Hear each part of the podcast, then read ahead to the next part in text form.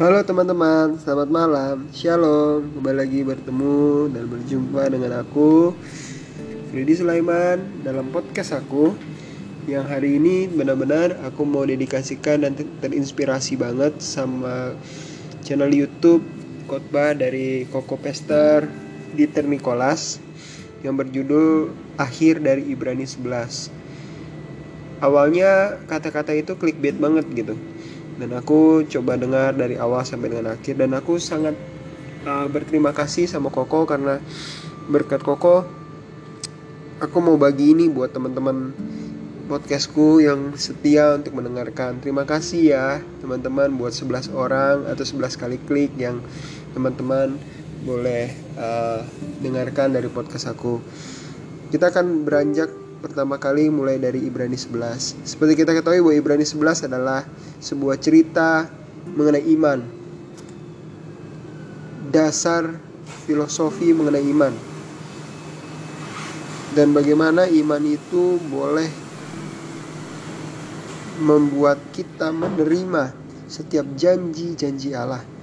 Iman membuat Habel bisa mengerti bahwa Allah mencintai dan menyukai korban bakaran.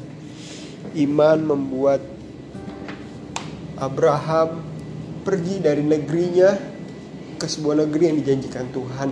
Dan banyak sekali cerita-cerita iman.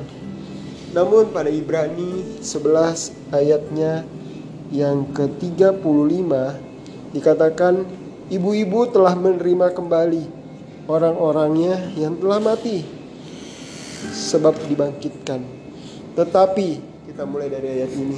Tetapi orang-orang lain membiarkan dirinya disiksa dan tidak mau menerima pembebasan supaya mereka beroleh kebangkitan yang lebih baik.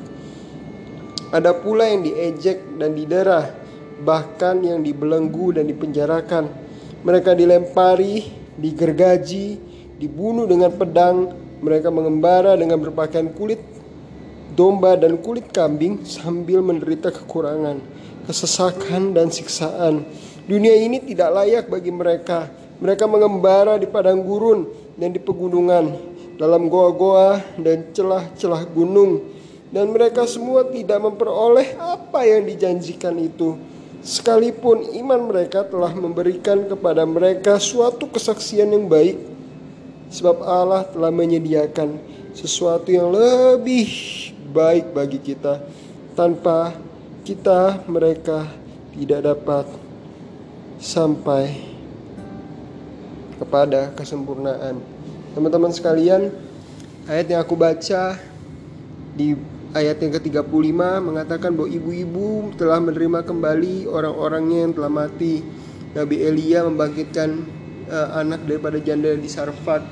Lalu Nabi Elisa membangkitkan wanita, anak dari wanita Sunem kita mengetahui hal itu bersama-sama. Tetapi kita mulai dari sini teman-teman. Orang-orang lain tidak membiarkan diri orang-orang lain membiarkan dirinya disiksa dan tidak mau menerima pembebasan supaya mereka beroleh kebangkitan yang lebih baik.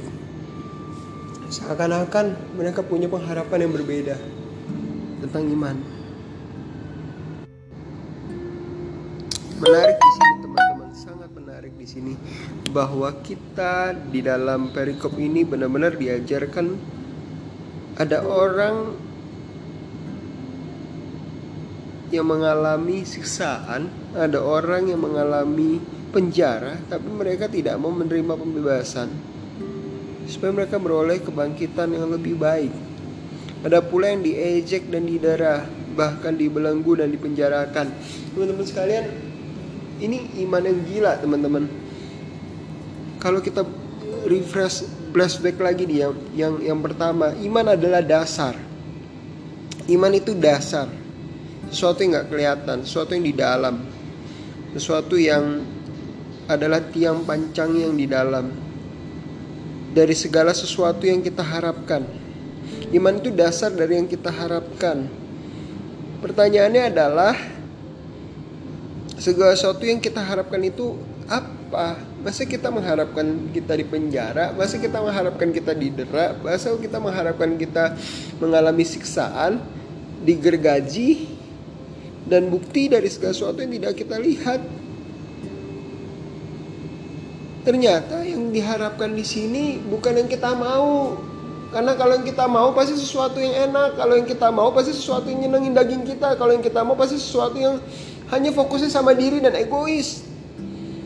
Tapi Allah menulis lewat Ibrani ini, iman adalah dasar dari sesuatu yang kita harapkan dan bukti dari segala sesuatu yang tidak kita lihat.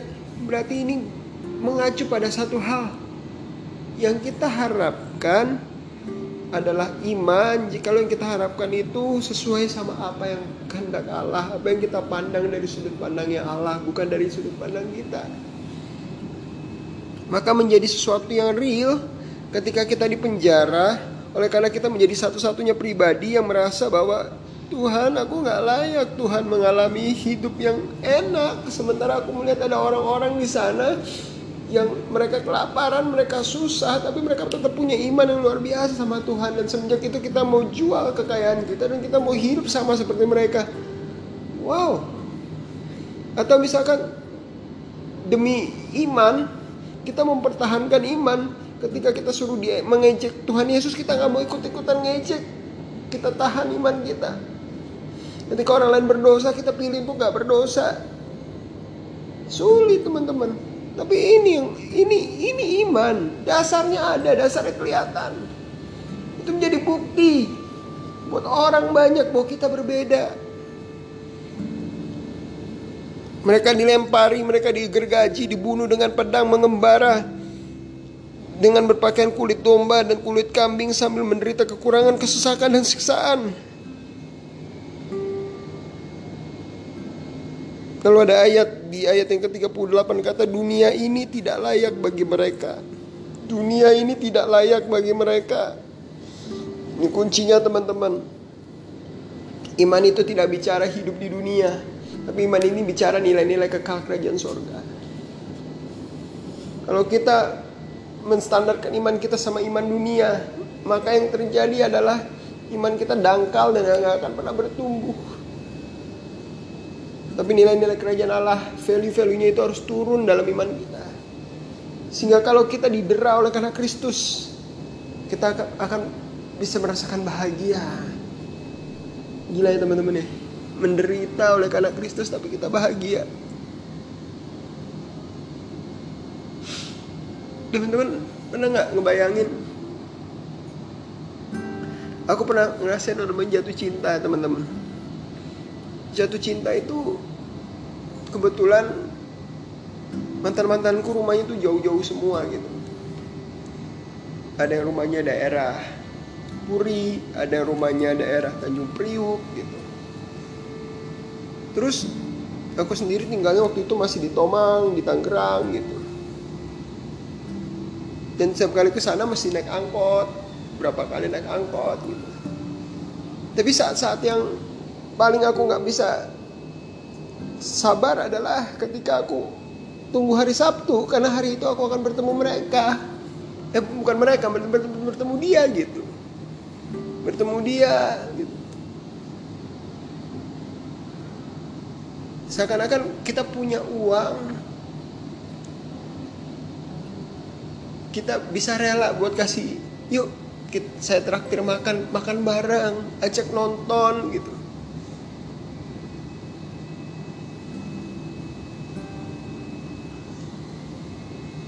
sebenarnya kita keluar uang kita keluar usaha kita keluar tenaga tapi itu nggak nggak capek nggak bikin kita sekali uh, melakukan lalu besoknya udah nggak mau lagi nggak. Tapi demi pacar kita kita berkorban sejauh apa pun itu kita gapai selama masih bisa. Bukankah kita melakukannya karena ada dasar dan kita membuktikan? Iman kita itu rasa sayang kita itu sama pacar kita. Aku rasa teman-teman sekalian kita semua juga punya hal yang sama. Karena Tuhan Yesus sayang sama kita. Karena Tuhan Yesus cinta sama kita. Lalu firmannya berkata, karena begitu besar kasih Allah akan dunia ini. Sehingga ia mengaruniakan anaknya yang tunggal. Supaya barang siapa yang percaya kepadanya tidak binasa melainkan beroleh hidup yang kekal karena cintanya Allah sama dunia. Karena cintanya Allah sama kita Dia berikan yang paling berharga di hidupnya buat kita Wow Itulah langkah iman Dunia ini tidak layak bagi mereka. Mereka mengembara di padang gurun, di pegunungan, dalam gua-gua dan celah-celah gunung. Dan mereka semua tidak memperoleh apa yang dijanjikan. Sekalipun iman mereka telah memberikan kepada mereka suatu kesaksian yang baik. Inilah iman sejati. Iman sejati tidak hanya bicara soal kita mendapatkan apa yang kita harapkan, tapi iman sejati juga bicara satu pribadi, yaitu Yesus.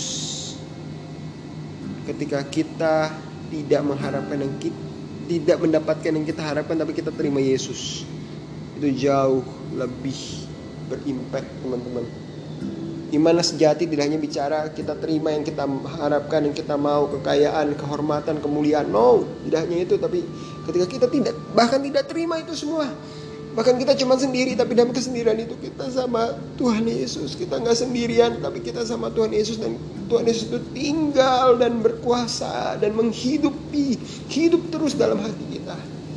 Itu iman.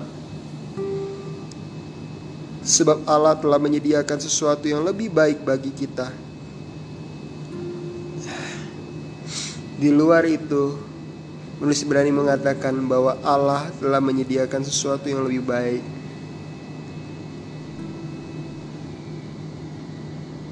Tanpa kita mereka tidak dapat sampai kepada kesempurnaan.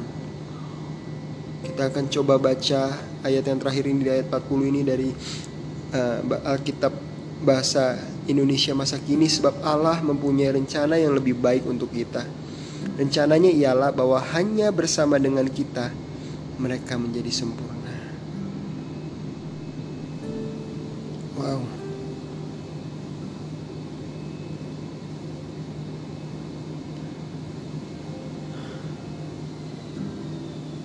teman-teman sekalian sebab Allah mempunyai rencana yang lebih baik untuk kita. Apa itu rencananya? Rencana Allah ialah bahwa hanya bersama dengan kita mereka akan menjadi sempurna.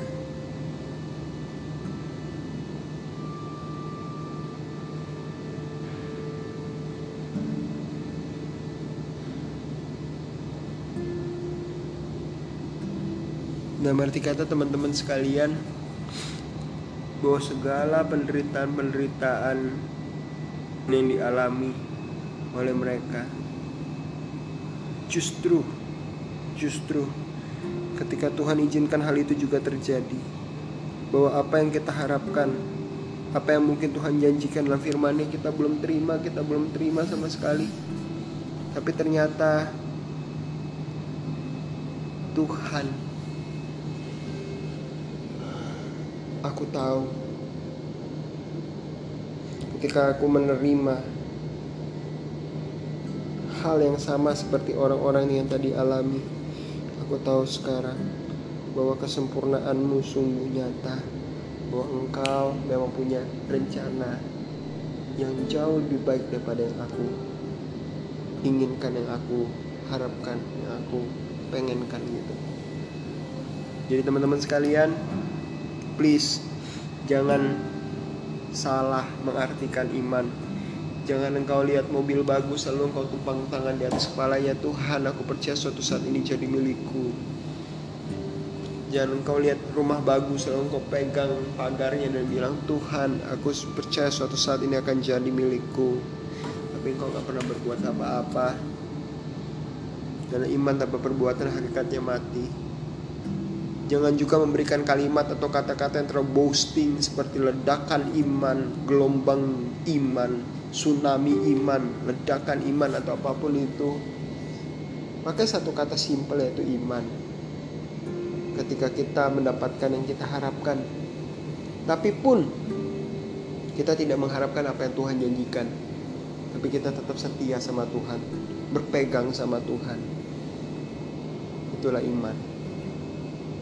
Terima kasih teman-teman semua buat kesempatannya, buat waktunya. Aku sangat menghargai waktu teman-teman semua yang udah mau dengerin podcast aku.